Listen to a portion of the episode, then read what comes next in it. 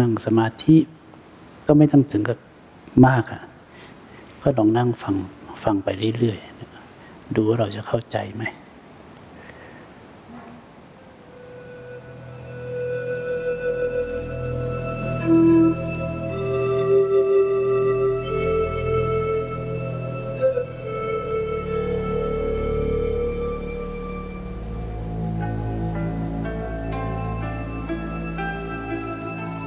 จิต คือพุทธะ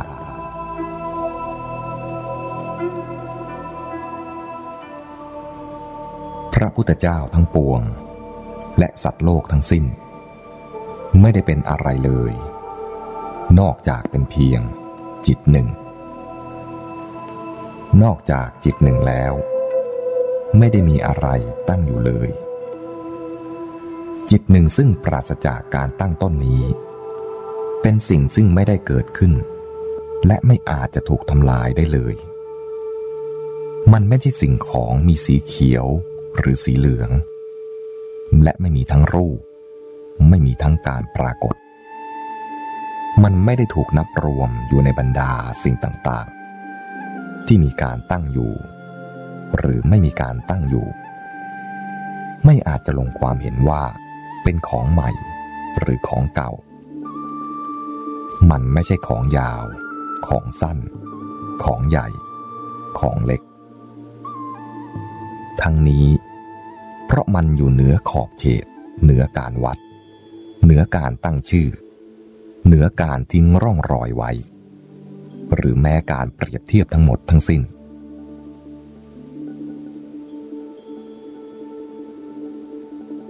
จิตหนึ่งนี้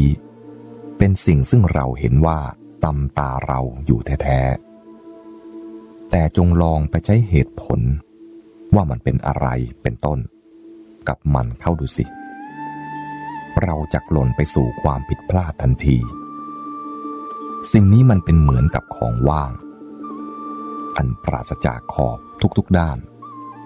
ซึ่งไม่อาจยังหรือวัดได้ จิตหนึ่งนี้เท่านั้นเป็นพุทธะ ไม่มีแตกต่างระหว่างพุทธะกับสัตว์โลกทั้งหลาย เพียงแต่ว่าสัตว์โลกทั้งหลาย ไปยึดมั่นต่อรูปธรรมต่างๆ เสีย และเพราะเหตุนั้น เขาจึงแสวงหาพุทธภาวะจากภายนอก การแสวงหาของสัตว์เหล่านั้นนั่นเองทำให้เขาพลาดจากพุทธภาวะ การทำสิ่งนี้ เท่ากับการใช้สิ่งซึ่งเป็นพุทธะ ให้เที่ยวแสวงหาพุทธะ และการใช้จิตให้เที่ยวจับฉวยจิต แม้ว่าเขาเหล่านั้นจะพยายามถึงสุดความสามารถของเขาอยู่ตั้งกับหนึ่งเต็มๆ เขาก็จะไม่สามารถลุกถึงพุทธภาวะได้เลย เขาไม่รู้ว่า ถ้าเขาเอง เพียงแต่หยุดความคิดปรุงแต่ง และหมดความกระวนกระวาย เพราะการแสวงหาเสียเท่านั้น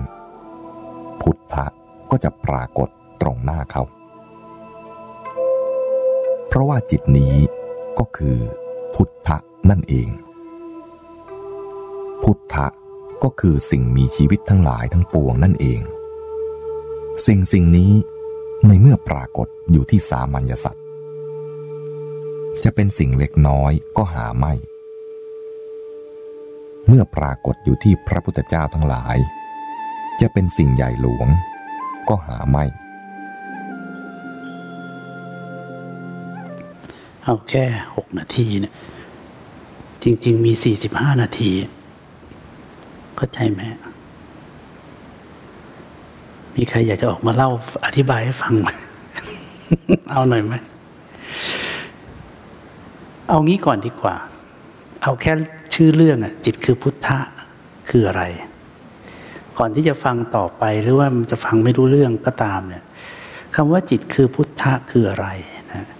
พุทธะเนี่ยคือการตรัสรู้ คือการรู้แจ้งเห็นความจริงทั้งหมดพุทธะที่เราเคยได้ยินพุทธะในหนังหนังพระพุทธเจ้าที่เรียกว่าพุทธะเนี่ยก็คือการตรัสรู้ พุทธะหรือโพธิเนี่ยเหมือนกัน เป็นการตรัสรู้ขึ้นมาเนี่ยผมเคยเล่าเรื่องหนึ่งอุปมา ซึ่งสามารถช่วยคนเข้าใจเข้ามาได้เยอะเลย เกี่ยวกับการตรัสรู้หรือพุทธะเนี่ยไม่งั้นทุกคนจะนึกไม่ออกว่ามันคืออะไร ที่สวนยินดีสวนเกาะพะรวยเนี่ย ในเช้าวันหนึ่ง พวกก็มีการบรรยายตอนตีห้านะที่ที่ลานยินดีสำนักบนที่อยู่บนเขา ในคืนนั้นเป็นคืนที่ไม่มีเมฆเลย มองขึ้นไปเนี่ย ดวงดาวเจิดจรัสเต็มฟ้าไปหมด เนื่องจากเกาะพะรวยเป็นเกาะที่ไม่มีไฟฟ้า มันก็เลยเต็มไปด้วยดาว ดาวเนี่ยชัดเหมือนในท้องฟ้าจำลองเลย ที่ผมก็ให้ชี้ทุกรูป ตอนตีห้าเงยหน้าขึ้นไปมาดูดวงดาวถามว่า โอ้ ทุกคนก็อู้มันชัดดีจังนะ มันเหมือน ผ้าสีดำแล้วก็มีดวงดาวเป็นหลอดไฟ LED อย่างเงี้ย สว่างสว่างสว่าง จากนั้นก็นั่งสมาธิกันไป จนถึงหกโมงเช้า แล้วก็ลืมตาขึ้น ผมก็ให้ทุกคนเงยหน้าขึ้นไปมองท้องฟ้าอีกครั้งหนึ่งตอนนั้นมันก็สว่างหมดแล้ว ถามว่า เห็นดวงดาวไหม ไม่เห็น มีดาวไหม ไม่มี ไม่มีดวงดาวเลยเหรอ ไม่มี ดาวก็อยู่ที่เดิมไม่ใช่เหรอ ใช่ อ๋อ แสงอาทิตย์มันมาบังเอาไว้ อืม ใช่ แต่ดวงดาวก็อยู่ตรงนั้นอะ ถ้าผมมีรีโมทที่ค่อยๆ หลีแสงอาทิตย์ลงได้นะผมก็จะค่อยๆหลีลงหลีลงหลีลงดวงดาวจะค่อยๆโผล่ขึ้นมาทีละดวงสองดวงห้าดวงสิบดวงร้อยดวงพันดวง ถ้าผมหลีลงไปเรื่อยๆเรื่อยๆเรื่อยๆค่อยๆมืดลงมืดลงมืดลง จนกระทั่งปิดกริกแสงทั้งหมดดับวับดวงดาวจะเจิดจรัสเต็มท้องฟ้าเลย ใช่ ถ้าผมบอกว่า แสงอาทิตย์ คือการปรุงแต่งที่เกิดขึ้นในจิตของทุกๆคน ถ้าหมดการปรุงแต่งนี้ลง เราจะเห็นดวงดาวเจิดจรัส ในขณะที่มีแสงเกิดขึ้น ดวงดาวไม่ได้หายไปไหน แต่เรามองไม่เห็น มนุษยชาติทั้งหมด โดนแสงแห่งการปรุงแต่ง เข้าไปหลงชอบนั่น ยินดีกับสิ่งนี้โกรธสิ่งนั้น อยากได้สิ่งโน้น สิ่งเหล่านี้คือแสงที่ขึ้นมาปิดบัง ดวงดาวทั้งหมด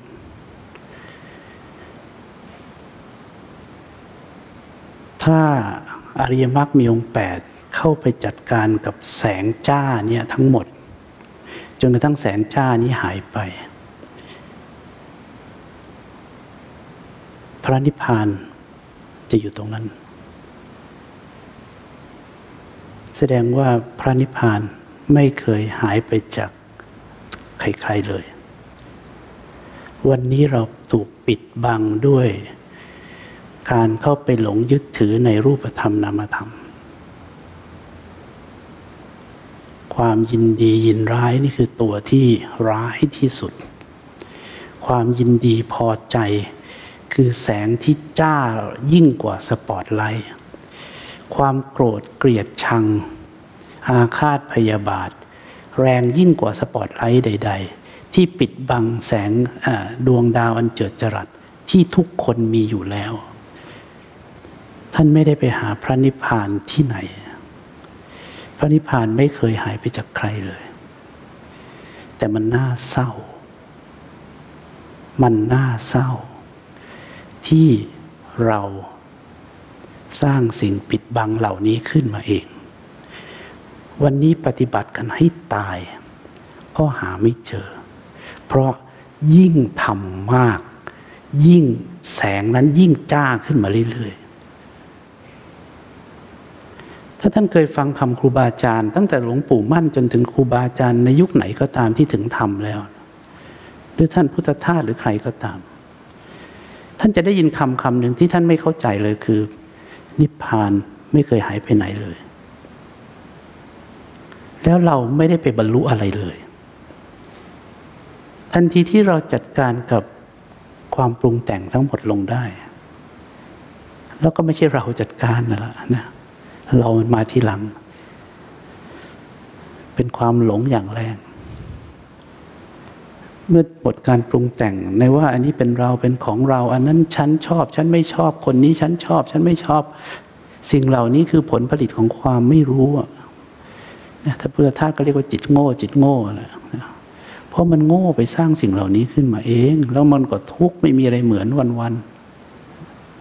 เข้าไปยึดถือสรรพสิ่ง ทั้งๆที่มันเกิดขึ้นแล้วก็สลายไปในที่สุด ผู้ที่เห็นความจริงแล้วก็แค่หาทางว่าทำยังไงนะให้คนจะเกิดความเข้าใจขึ้นมาได้ ไม่ว่าเขาจะเป็นใครสำหรับผู้เจ้าพระเทวทัตก็เป็นแค่แค่กระแสของการปรุงแต่งเปลี่ยนแปลงขึ้นมาเท่านั้นเอง ท่านช่วยอะไรได้ท่านก็ช่วย จะทำอะไรท่านก็ทำไปดิถ้าทำได้ก็ทำไปเอาละตกลงพอจะนึกออกแล้วถ้าเราดับแสงจ้าลงได้ สิ่งนั้นก็อยู่ตรงนั้นเอง นั่นแหละพุทธะและเข้าใจนะ เข้าใจที่ผมพูดถูกไหมผมจะให้ท่านฟังอีกครั้งหนึ่งจากครั้งแรกเนี่ย รับประกันได้ว่าไม่รู้เรื่องเลย ครั้งนี้ลองใหม่ ผมเสกให้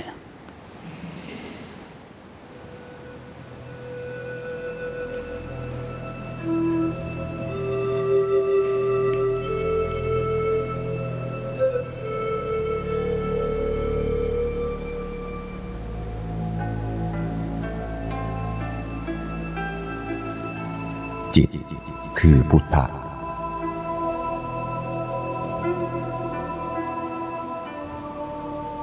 พระพุทธเจ้าทั้งปวง และสัตว์โลกทั้งสิ้น ไม่ได้เป็นอะไรเลย นอกจากเป็นเพียงจิตหนึ่ง นอกจากจิตหนึ่งแล้ว ไม่ได้มีอะไรตั้งอยู่เลย จิตหนึ่งซึ่งปราศจากการตั้งต้นนี้ เป็นสิ่งซึ่งไม่ได้เกิดขึ้น และไม่อาจจะถูกทำลายได้เลย สิ่งที่เขาพูดถึงเนี่ยคือดวงดาวทั้งหมดที่ผมพูดถึง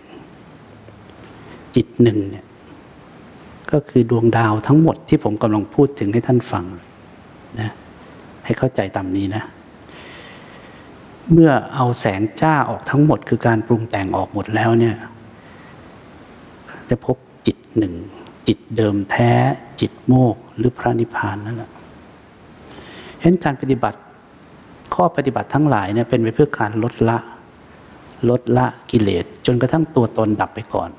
เพราะตัวตนไม่ได้มีอยู่ จากนั้นความรู้สึกเป็นตัวตนก็จะหายไป ในพระโสดาบัน จากนั้นก็เดินทางต่อไปเรื่อยๆ การปรุงแต่งทั้งหมดการเข้าไปยึดถือ เพราะความไม่รู้ก็จะลดลงเรื่อยๆ เพราะเห็นว่าเป็นแค่การปรุงแต่งมีแต่การกระทบมีแต่ความเคลื่อนไหวนะเข้าไปยึดถือจึงมีการเคลื่อนไหวถ้าหยุดการยึดถือปล่อยความยึดถือปุ๊บมันก็หยุดสนิทเลย ข้างในจะหยุดสนิท เพราะฉะนั้นการเคลื่อนไหวต่างๆ ก็จะกลายเป็นเพียงธรรมชาติเท่านั้นเอง ใครจะเป็นอะไรอะไรยังไงเป็นเพียงธรรมชาติที่ไหลไปเรื่อยๆจิตใจจะหยุดสนิทนะจากนั้นก็ปล่อยวางทั้งหมด แสงจ้าทั้งหมดดับวับลง เข้าไปพบ สิ่งที่ยิ่งใหญ่คือจิตหนึ่ง จิตเดิมแท้นั่นเอง เพราะฉะนั้นโลกนี้ไม่ได้มีอะไรเลย เอาการปรุงแต่งออกก็คือมีแต่จิตเดิม จิตเดิม จิตหนึ่ง เท่านั้นเอง เราคิดเอาเอง โลกทั้งหมดเกิดขึ้นในใจของตัวเอง แล้วก็ตายไปกับการสร้างโลกใหม่ไปเรื่อยๆมันไม่ใช่สิ่งของมีสีเขียว หรือสีเหลือง และไม่มีทั้งรูป ไม่มีทั้งการปรากฏ มันไม่ได้ถูกนับรวมอยู่ในบรรดาสิ่งต่างๆ ที่มีการตั้งอยู่ หรือไม่มีการตั้งอยู่ ไม่อาจจะลงความเห็นว่าเป็นของใหม่หรือของเก่า มันไม่ใช่ของยาว ของสั้น ของใหญ่ ของเล็ก สิ่งที่กำลังพูดถึงเนี่ยให้ท่านนึกถึงฉากหรือแบ็กดรอปที่นิ่งอยู่อย่างนั้น ไม่มีการเกิดไม่มีการดับ แต่มันมีคนบนเวทีที่เล่นกันไปเล่นกันมา นั่นคือการปรุงแต่ง แต่ backdrop ไม่เคยหายไปไหนเลย ทันทีที่เอาการปรุงแต่งทั้งหมดคือคนบนเวทีออก backdrop ก็อยู่อย่างนั้น ไม่มีการเริ่มต้น ไม่มีจุดสุดท้าย สภาพนี้มีอยู่แล้ว ทั้งนี้ เพราะมันอยู่เหนือขอบเขตเหนือการวัด เหนือการตั้งชื่อ เหนือการทิ้งร่องรอยไว้ หรือแม้การเปรียบเทียบทั้งหมดทั้งสิ้น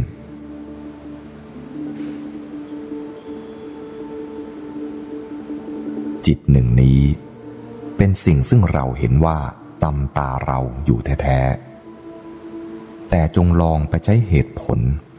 ว่ามันเป็นอะไรเป็นต้น ก็อยู่กับทุกคน แต่พอใช้เหตุผลจะอธิบายปั๊บจะหายไปเลย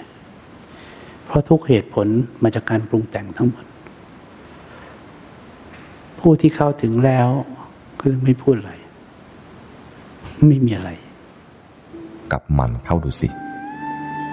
เราจะหล่นไปสู่ความผิดพลาดทันที สิ่งนี้มันเป็นเหมือนกับของว่าง อันปราศจากขอบทุกๆด้าน ซึ่งไม่อาจยังหรือวัดได้ จิตหนึ่งนี้เท่านั้น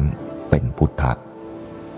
ไม่มีแตกต่างระหว่างพุทธะกับสัตว์โลกทั้งหลาย เพียงแต่ว่าสัตว์โลกทั้งหลาย ไปยึดมั่นต่อรูปธรรมต่าง ๆ เสีย แล้วหมามีไหมหมามีพุทธะไหมสัตว์นรก เทวดา ทั้งหมด แต่ภูมิต่ำอย่างนั้นเนี่ยไม่มีทางที่จะเพิกถอนกระบวนการเหล่านี้ได้เลย เพราะไม่สามารถเข้าถึงอริยมรรคมีองค์แปดได้ ศาสนาคริสต์มีไหม พระเจ้าของเขาไง คนในศาสนาคริสต์เองต่างหากที่ฟังศาสนาตัวเองไม่รู้เรื่อง พระเจ้าผู้สร้างโลก คืออิทัปปัจจยตาเป็นธรรมชาติ ศาสนาอื่น ๆก็มี เต๋าก็มี พระนิพพาน ทุกคนอธิบายได้หมดนะ ทุกศาสนาเนี่ยเอามาอ่านได้เลย มีหมด แต่ไม่มีศาสนาไหนเลย ที่มีเส้นทางเดินไปเพื่อจะไปถึง มีแต่คำอธิบาย ผมไม่ได้เข้าข้างศาสนาไหน แล้วผมก็ไม่ได้เข้าข้างศาสนาพุทธด้วย แต่ในทุกศาสนาในโลก มีศาสนาเดียว ที่มีทางเดินไปถึงพุทธะนี้ นอกนั้นอธิบายได้ เข้าใจได้ และเพราะเหตุนั้น เขาจึงแสวงหาพุทธภาวะจากภายนอก การแสวงหาของสัตว์เหล่านั้นนั่นเองทำให้เขาพลาดจากพุทธภาวะ เขาจึงออกไปแสวงหาจากภายนอก ไปหาครูบาอาจารย์ ไปหาสำนัก ไปหาทุกที่ ที่เขาคิดว่าจะมีทุกที่ที่เขานึกว่าพระองค์นั้นองค์นี้ดีอย่างนั้นอย่างนี้ การแสวงหาพุทธะจากภายนอกทั้งนั้น ทั้งทั้งที่ตัวทุกคนมีอยู่แล้ว แต่ไม่เคยเจอมันเลย เพราะความยินดีกับความยินร้าย เฉยๆก็ปิดบังอยู่ สมาธิอาจจะดูไกลจากคำว่านิพพาน แต่ถ้าไม่มีสมาธิไม่มีนะปลายทาง การทำสิ่งนี้เท่ากับการใช้สิ่งซึ่งเป็นพุทธะ ให้เที่ยวแสวงหาพุทธะ และการใช้จิตให้เที่ยวจับฉวยจิต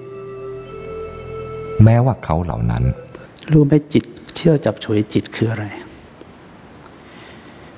ท่านนั่งสมมติเกิดปวดขา ท่านเข้าไปรู้ปวดเนี่ยใช้จิตไปแสวงหาจิต ให้จิตเนี่ยเคลื่อนไหวออกจากที่ไป จิตส่งออกนอกไป แทนที่จะฝึกให้จิตตั้งมั่นอยู่กับที่ แต่จิตกลับแส่สายออกไปรู้อะฉะนั้นก็ขยับออกจากพุทธะหมด เพราะทุกการขยับออกของการเข้าไปรู้เนี่ยคือการสร้างตัวตน จะพยายามถึงสุดความสามารถของเขาอยู่ตั้งกับหนึ่งเต็มๆเขาก็จะไม่สามารถลุกถึงพุทธภาวะได้เลย เขาไม่รู้ว่า ถ้าเขาเองเพียงแต่หยุดความคิดปรุงแต่ง และหมดความกระวนกระวาย เพราะการแสวงหาเสียเท่านั้น หยุดความคิดปรุงแต่งเนี่ยต้องเข้าใจนะ ผมพยายามอธิบายคำนี้มานานเต็มทีแล้วความคิดกับปรุงแต่งเนี่ยคนละคำนะความคิดธรรมดาเนี่ยไม่ได้ทำให้ใครทุกข์ได้นะ แต่พอไปปรุงแต่งความทุกข์ว่าเป็นของเราเนี่ยแหละ ที่ทำให้คนทุกข์ผมจะบอกว่าถ้าเรานั่งสมาธิอยู่แล้วมีความคิดเกิดขึ้นเนี่ยความคิดเกิดขึ้นแล้วก็สลายไปธรรมดาเนี่ย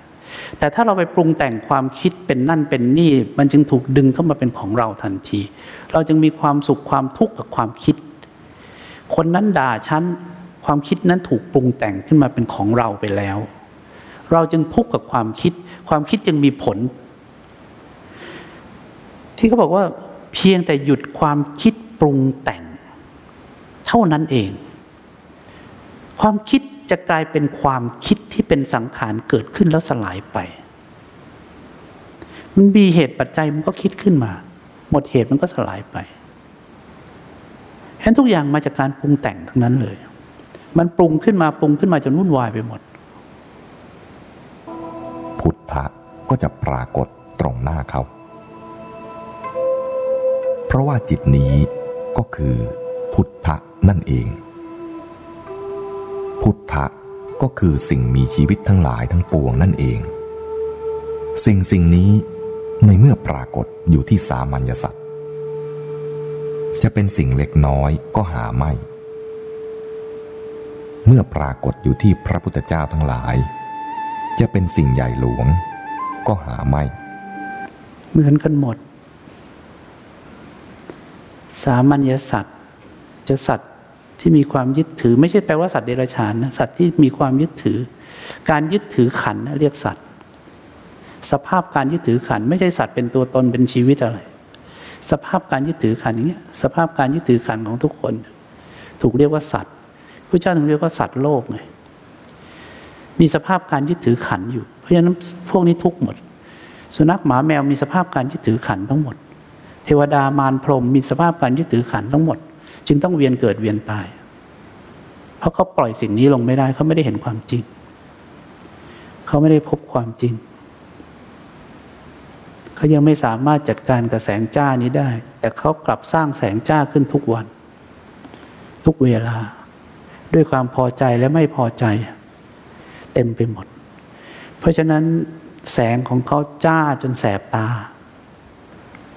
แต่การเข้ามาสู่การปฏิบัติธรรม การมาลดละเลิกการมาอยู่น้อยกินน้อย มันจะตัดวงจรอาหารของของไอ้ไอ้แสงจ้านี่แหละลง ที่เรียกว่าจัดการกับกิเลสวันนี้เราไม่ค่อยเข้าใจคำว่ากิเลสผมก็เลยต้องเปลี่ยนเป็นคำอื่น ๆ ไปเรื่อย ๆ ที่เราเข้าใจเอามั้งนะ คงไม่ต้องไปอธิบายอะไรลองอีกนิดนึงก็ได้ ตอนสั้นจิตหนึ่งนี้เท่านั้นเป็นพุทธะไม่มีพุทธะอื่นใดที่ไหนอีก ไม่มีจิตอื่นใดที่ไหนอีก มันแจ่มจ้าและไร้ตำหนิ เช่นเดียวกับความว่าง คือมันไม่มีรูปร่างและปรากฏการใด ๆ เลย การใช้จิตของเราปรุงแต่งคิดฝันไปต่างๆนั้น เท่ากับเราละทิ้งเนื้อหาอันเป็นสาระเสีย แล้วไปผูกพันตัวเองอยู่กับรูปธรรม ซึ่งเป็นเหมือนกับเปลือก พุทธะซึ่งมีอยู่ตลอดกาลนั้น ไม่ใช่พุทธะของความยึดมั่นถือมั่น เพราะฉะนั้นยังไงสติสัมปชัญญะก็จำเป็นมาก ๆ นะ มันเหมือนกับว่า เราเข้าฟิตเนสวันนี้ เราอาจจะไม่ได้เห็นประโยชน์ของฟิตเนสมากมายนัก แต่ถ้ามีใครสักคนหนึ่งเข้าฟิตเนสจนกระทั่งไปเป็นนักกีฬาเหรียญทองโอลิมปิก เขาจะรู้เลยว่า วันนี้ที่เขาได้เหรียญทองโอลิมปิกมาเนี่ย ก็เพราะวันนั้นเขาเคยกระโดดเชือกเขาเคยวิดพื้นเขาเคยวิ่งจ็อกกิ้งอาจจะดูเป็นสิ่งเล็ก ๆ น้อย ๆ การวิดพื้น การกระโดดเชือก การวิ่งจ็อกกิ้ง ใครๆก็ทำกันนี่ใช่ ใครๆก็ทำกัน แต่ผู้ที่จะถึงเหรียญทองโอลิมปิกก็ทำเหมือนกัน หรือคนที่ไม่ได้เหรียญอะไรเลยก็ทำเหมือนกัน แต่เข้าไปไม่ถึง คือคอร์สนี้ก็ไม่ได้มีชื่อนะ ก็เลยพูดไปเรื่อยๆ ก็ฟังไปแล้วกัน มันก็อาจจะมีอะไรที่เราไม่เคยได้ยินได้ฟังมาก่อน ทุกอย่างต้องเริ่มต้นจากการที่ได้ฟังครั้งที่หนึ่ง ครั้งที่หนึ่งทุกคนก็จะสงสัยทุกอย่าง เมื่อหลายเมื่อหลายปีก่อน ผมพูดเรื่องไม่มีตัวตนมันมีที่ไหนกัน คนก็อะไรพูดอะไรแล้วฉันคือใคร ถ้าฉันเธอไม่มีถ้าไม่มี ไม่มีชั้นไหนแล้ว ความไม่รู้แหละที่ไปสร้างเราขึ้นมา แล้วก็ไปสร้างร่างกายนี้ว่าเป็นของเรา แต่ถ้าพูดไปเฉยๆมันก็นึกไม่ออกอเราจะคิดว่าไม่เป็นเราเหรอ มันคิดได้ที่ไหนล่ะมันคิดไม่ได้พระเจ้าถึงรู้เลยว่า ไม่มีทางที่จะบอกให้ใครสักคนคิดขึ้นมาได้ เพราะทันทีที่คิดมันมีตัวตนเลย มันจะคิดนอกกรอบจะคิดยังไง คิดว่าคนมีตัวตนจะคิดว่าสภาพไม่มีตัวตนเป็นยังไง มันคิดไม่ได้ มันมีทางเดียวมักมีองค์แปดช่วยได้ยังไงรู้ไหมเนื่องจากเรามีความยินดีพอใจในสรรพสิ่งทุกอย่างในโลกที่เรียกว่าหลงในรูปธรรมนามธรรม รูปธรรมก็คือการกระทบทางตาหูจมูกลิ้นกาย นามธรรมก็คือใจของเราเองนี่แหละ ที่ตัวปัญหาเลย ทันทีที่รสชาติถูกลิ้น อาหารถูกลิ้นปับ๊บมันเป็นแค่ลิ้นเนี่ยถ้าเอาลิ้นเดี่ยวๆเลยนะไม่เอาใจมายุ่งเลยเนี่ยนะเอาถอดลิ้นออกมาเนี่ย แล้วเอาเอาขนมเค้กป้ายไปบนลิ้นเนี่ย ลิ้นจะรับรสหวานมัน เฉยๆถูกไหมมันจะมีรสชาติอยู่บนลิ้น แต่ลิ้นเนี่ยไม่ได้บอกว่าอร่อยนะ เข้าใจนะ จะมีกี่รสชาติก็ตามส้มตำมาเปลี่ยนมาเป็นส้มตำเอาส้มตำไปทาลิ้นน่ะลิ้นก็จะบอกว่าอุ้ยเผ็ด หวานเปรี้ยวเค็ม ลิ้นจะบอกแค่นั้นนะ จากนั้นลิ้นเนี่ยส่งผ่านไปสู่ใจ ใจก็เริ่มรู้สึกว่าไอ้ครั้งแรกอาจจะอีอะไรวะรสจัดจัง ครั้งที่สองใจเริ่มเปลี่ยน เป็นคุ้นเคย ครั้งที่สามความเคยคุ้นเริ่มเกิดขึ้น ครั้งที่ห้าก็อร่อยดีเหมือนกัน ครั้งที่สิบเริ่มติดในรสชาตินี้แล้วครั้งที่ร้อยมีอีกไหม จากรสชาติธรรมดาเริ่มถูกพอกขึ้นมาในจิตใจของแต่ละคน กลายเป็นความพอใจขึ้นมา ทีนี้พออีกร้านหนึ่งทำไม่อร่อย รสชาติจืดชืด ไม่เผ็ดเปรี้ยวเหมือนร้านนั้นเลย ปฏิฆะ ก็เริ่มเกิดขึ้นความไม่พอใจ จากรสชาติเดิมๆตามธรรมดาธรรมชาติที่เอาไอ้นั่นมาใส่ไอ้นี่แล้วก็ป้ายลงไปที่ลิ้นเนี่ยใจก็สงบสงบ ถ้าต้องกินก็กินเพื่ออยู่ แต่มันเริ่มไหม้แล้วเริ่มวุ่นวายใจแล้วเห็นหรือยังว่าแสงจ้าเกิดขึ้นมาได้ยังไง วันนี้แค่จะถอยหลังกลับยังไม่มีปัญญาเลย ที่เราจะกลับไม่กลับไปยึดถือแล้วเนี่ย เพราะมันได้สร้างทุกข์เหลือเกิน นี่ยังเรื่องเล็กๆนะ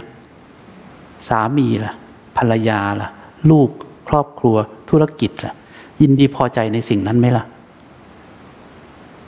เหมือนกันหมดนะ เพราะฉะนั้นจึงถูกเรียกรวมว่า รูปธรรมนามธรรมไงเมื่อทุกคนพอกทุกอย่างเข้ามาเต็มหมดแล้วในชีวิตเนี่ย วันนี้จะถอดถอนยังไง ทีนี้ก็ไล่ สายใยแห่งความยึดถือเนี่ยมันอุตลุดเลย แล้วตัดยังไงมักมีองแปดเนี่ยเริ่มจากให้เข้ามาอยู่ที่กายกับใจนี่ก่อน เจริญกายคตาสติ เดินจงกรมนั่งสมาธิที่ท่านกำลังทำกันอยู่เนี่ยไม่มีจุดนี้ไม่มีจุดสุดท้าย วันนี้ผมบอกให้เลย ถ้าผมเอาคำของนักธุรกิจคนนั้นบอก ขอโทษนะ ผมไม่มีต้นทุน ผมไม่มีต้นทุน ผมไม่จำเป็นต้องมาบอกสิ่งนี้กับใครก็ได้ แต่ถ้าผมพร้อมใจที่จะบอก ผมไม่เสียเวลามานั่งพูดเล่นแล้วก็โกหก เพราะผมไม่ได้อะไรจากใครเลย ผมไม่ต้องการศรัทธา ผมไม่ต้องการเงิน ผมไม่ต้องการความเคารพจากใคร เดินไปไหนไม่ต้องยกมือไหว้ผมก็ได้ ผมไม่สนใจเลยฉะนั้นถ้าผมจะพูดอะไรกับคนที่ไม่มีผลประโยชน์ใด ๆ ผมจะพูดแต่ความจริง โดยที่ไม่เกาะเกี่ยวผูกพันกับผู้ฟังเลยเพราะฉะนั้นสิ่งนี้ ในวันที่ผมเข้าไปปฏิบัติ ผมสงสัยอยู่อย่างหนึ่ง ในวันที่ผมเข้าไปบวชไม่ใช่แค่ปฏิบัติ พระพุทธเจ้าตรัสรู้อะไรหนทางการพ้นทุกข์มีอยู่จริงเหรอ หลังจากผมปฏิบัติมาแล้วสิบปี ผมเริ่มชักแปลกๆหนทางการพ้นทุกข์มีอยู่จริง ๆ เหรอ พระเจ้าตรัสรู้อะไร ผมรู้ในใจเลย มีอย่างเดียวที่จะเข้าไปเข้าใจสิ่งที่พระองค์ตรัสรู้ได้ ต้องทำอย่างที่ท่านทำคือเราต้องถอยหลังกลับไปจุดเดียวกันกับท่าน ถ้าท่านพบทำอันยิ่งใหญ่ในระหว่างที่ท่านบวชแสดงว่าในการบวชมีอะไรบางอย่างอยู่ ผมก็จึงตัดสินใจเข้าไปบวช ก็เริ่มค่อย ๆ เข้าใจขึ้นมา แต่ก็เอาละคนท่านอาจจะเถียงในใจว่าโอ้ฉันก็เห็นคนบวชกันตั้งเยอะแยะนะเอาละผมก็ไม่ทราบนะว่าใครบวชแล้วเป็นยังไงอะแต่เอาเป็นว่าเอาแค่มันก็เข้าใจได้ที่ตัวเรานั่นแหละจะไปเข้าใจคนอื่นทำไม ทีนี้มักมีองค์แปดเนี่ยไปลดละเลิกเนี่ยการลดละเลิกเนี่ยมันคืออาหารที่เป็นเชื้อของความพอใจและไม่พอใจ รู้ไหม ถ้าไม่ลดละเลิกเลยเนี่ย อาหารเหล่านี้เนี่ย มันจะสุมเต็มหมด เสือจะแข็งแรงมาก ผมต้องบอกให้ตัดอาหารเสือก่อน การที่จะเอาชนะเสือตัวหนึ่ง ไม่ใช่สร้างแต่กำลัง แต่มันต้องไปตัดอาหารเสือด้วย เราสร้างแต่กำลังเราเราสู้เสือไม่ได้ เราสู้เสือไม่ได้หรอก เพราะฉะนั้นถ้าเราจะสู้กับเสือเนี่ย เสือต้องอ่อนแรง ฉะนั้นการลดละเลิกการบวชการเดินเข้าสู่ริยมรรคมีองค์แปดอย่างเต็มรูปเนี่ยอาหารเสือจะเดี้ยงเลย ท่านจะรู้หรือไม่รู้ก็ตาม แต่เมื่อเสืออ่อนกำลังลงกิเลสอ่อนกำลังลงปุ๊บเนี่ยปัญญาของเราก็เริ่มเกิดทยอยกันเกิดขึ้นเรื่อยๆเนี่ยในขณะที่เราอยู่ในโลกเนี่ยมันเต็มไปด้วยการกระทบกระทั่งกระแทกกันมา ไม่หยุดหย่อนเนี่ยกำลังของเราอ่อนกำลังมาก แล้วเสือแข็งแรงมาก ทุกคนไม่ใช่ไม่มีไม่ใช่ไม่มีศักยภาพ ทุกคนมีศักยภาพ แต่ขณะที่ท่านอยู่ข้างนอกเนี่ยการถาโถมเข้ามาของเรื่องราวเนี่ยมันทำให้ท่านตั้งตัวไม่ติด ทั้งรสชาติอร่อยทั้งความพอใจไม่พอใจในเรื่องของงานเรื่องของคนเรื่องของสิ่งกระทบเรื่องของข่าวสาร มันมากจัด เพราะฉะนั้นคนทั่วไปไม่มีทางยืนติด จากนั้นมันให้อาหารเสือด้วยการโลภโกรธหลง โลภโกรธหลง โลภโกรธหลงซะมันแข็งแรงขึ้นเรื่อยๆกลายเป็นความเคยชิน จนมองอะไรไม่ออกเลย แสงนี่จ้าเต็มหน้าเต็มตาหมด ไม่ต้องเห็นหน้าผากันแล้วทีนี้การที่ท่านมาหยุดเนี่ยแม้แต่สี่วันก็ตาม ลองสังเกตตัวเราเองสี่วัน ว่าเราค่อยๆสงบขึ้นไหมถ้าเราไม่สงบคือใจของเราบีบคั้นทุรนทุรายที่พรุ่งนี้จะได้กลับบ้านแล้ว ราะฉะนั้นท่านไม่มีทางเห็น เมื่อกี้จิตคือพุทธะก็บอก ขณะที่เรากำลังทุรนทุรายอยู่ในจิตใจในภาษาเขาก็เรียกว่าตัณหานะท่านไม่มีทางที่จิตจะตั้งมั่นขึ้นมาได้ เพราะความทุรนทุรายนี่แหละ แล้วมันจะทุรนทุรายไปตลอด นั่นคือนิสัยของคนที่อยู่ตรงไหนแล้วอยู่ไม่ได้ อยู่ตรงนี้จะทำตรงนู้น อยู่ตรงนู้นจะทำตรงนั้น มันอยู่ตรงไหนก็อยู่อยู่ไม่มีความสุข มันเหมือนหมาขี้เรือนหมาขี้เรือนอยู่ตรงนี้คันแกกแกกนะ ทุรนทุรายอยู่อาการคัน ก็คิดว่าไปนอนตรงนั้นน่าจะมีความสุขกว่า ออกไปนอนกลางแดดพอไปนอนกลางแดดมันก็เกาอยู่ดี แล้วมันก็รู้สึกว่าถ้าไปนอนอยู่ตรงพื้นทรายแล้วก็ถูถูน่าจะมีความสุข แล้วมันก็ไปนอนตรงพื้นทรายแล้วก็ถูถูแต่มันก็หาความสุขไม่เจอ เพราะว่ามันขี้เรือนไงมันไม่ได้สสถานที่ต่างๆ มันไม่ได้ช่วยแก้ปัญหาขี้เรือน ดังนั้นมันก็วิ่งไปหาสิ่งภายนอก นึกว่าจะแก้ขี้เรือนมันได้ นึกว่าจะแก้ความบีบคั้นในใจได้ เปล่าเลยมันวิ่งไม่มีหยุด ไปตรงไหนก็ขี้เรือนอยู่นั่นนะถ้าหมาตัวนั้นรักษาขี้เลื้อนตัวเองจนหาย มันจะผาสุกไม่ว่ามันจะอยู่ที่ไหน เนี่ยที่เขาบอกว่า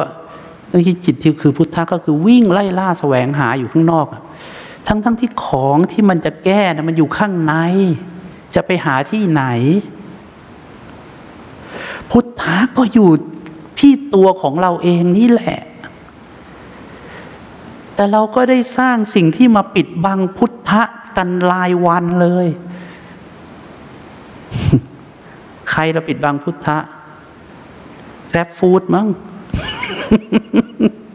หรือแพนด้า ก็ไม่ว่ากันละนะทำไงอาจารย์ ก็ไม่ทำไงละก็แล้วแต่ ทำไงก็ทำสาวกก็บอกแค่นี้แหละ ไม่รู้ทำอะไร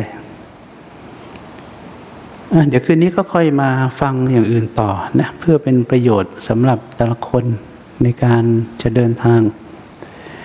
หรืออย่างน้อยแค่มาสบายอกสบายใจนะเนี่ยเย็นเย็นแล้วนะทะเลก็ยังเรียบอยู่ เดินพักผ่อนให้มันสบายใจ คืออยู่ตรงไหนให้มีความสุขตรงนั้นนะเอาแค่นี้ก่อน ฝึกแค่นี้ให้ได้ก่อน อยู่ที่นี่ให้มีความสุขอยู่ที่นี่ เดี๋ยวพอได้กลับอยู่บนรถ ที่จะต้องเดินทางไปสนามบิน ก็มีความสุขอยู่บนรถที่จะไปสนามบินนั่นแหละ วันหนึ่งที่ผมปฏิบัติเนี่ย จนกระทั่งผมเริ่มรู้สึกว่า เออ ตอนนั้นผมเดี๋ยวคือคนเราสมมติจะไปขึ้นเครื่องบินก็อยากจะไปก่อนไปอะไรเงี้ย จะไปถึงสนามบินไปนั่งสนามบินดีกว่า หรือบางคนก็อยู่บ้านก่อน เดี๋ยวค่อยไปตอนนั้นใกล้ ๆ จะออก อะไรเงี้ยนะ ผมก็เลยบอกว่า แล้วอยู่ที่บ้าน เวลาอยู่ที่บ้านอยู่ที่ไหนอะก็นั่งอยู่ที่โซฟาที่บ้านสมมตินี่คือโซฟาที่บ้าน ก็มีก้นถูกเบาะหลังถูกเบาะแล้วก็เท้าเนี่ยถูกพื้น ใช่ไหม โซฟาที่บ้านคุณ ใช่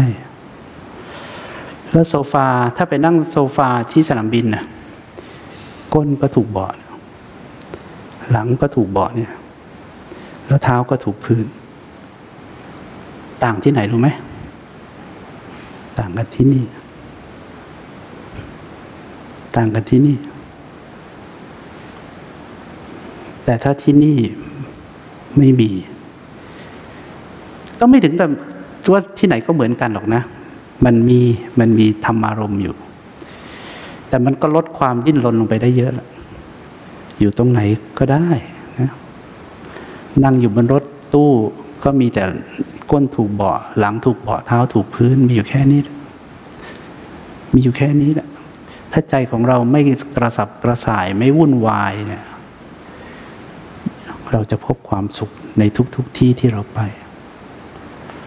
ผมมักจะบอกทีมงานหรือใครก็ตามที่เดินทางกับผมอยู่เรื่อยๆว่า อย่าให้ความสุขไปอยู่ที่เป้าหมายนะ ให้ความสุขเนี่ยอยู่บนวิถี ให้ความสุขอยู่บนวิถี อย่ารอให้ความสุขไปอยู่ที่เป้าหมาย เพราะท่านจะไม่เจอมันเลย เราจะไปบ้าน ก็อย่าให้ความสุขอยู่ที่บ้าน เมื่อต้องถึงบ้าน ความสุขอยู่ตั้งแต่ขณะที่เราเดินทางอยู่ที่นี่เดินทางขึ้นรถ มองไปทางไหนก็โอ้ มีแต่ธรรมชาตินะก็เห็นความเป็นอยู่ของที่นั่นที่นี่ก็ว่ากันไปนะขึ้นเครื่องบิน ระหว่างที่เดินไปขึ้นเครื่องบินก็มีความสุขอยู่กับการเดินจนไปนั่งบนเบาะเครื่องบินก็มีความสุขอยู่บนเบาะถ้าเครื่องบินมันเป็นอะไรมันจะลงก่อนกำหนด คือแทนที่มันจะลงปลายทางมันก็ลงเร็วกว่าหน่อย แล้วมันไม่รีฟันเงินคืนด้วยนั่นเงินของเราไปได้กับพ่อแม่ที่เหลืออยู่มันลงกลางทะเล เราก็มีความสุข แต่ไม่งั้นเฮ้ยยังไม่ถึงบ้าน ถึงเดี๋ยวถึงพอมันลงเสร็จน่ะลงเสร็จปุ๊บเดี๋ยวท่านถึงบ้านเลย ไม่รู้ก็กายนะไปวัดแต่ใจนะไปบ้าน แล้วเดี๋ยวกายแล้วใจค่อยไปตามไปอีกที เพราะฉะนั้นอยู่ที่ไหนก็มีความสุข มันก็จะจบตรงนั้นอะเชิญ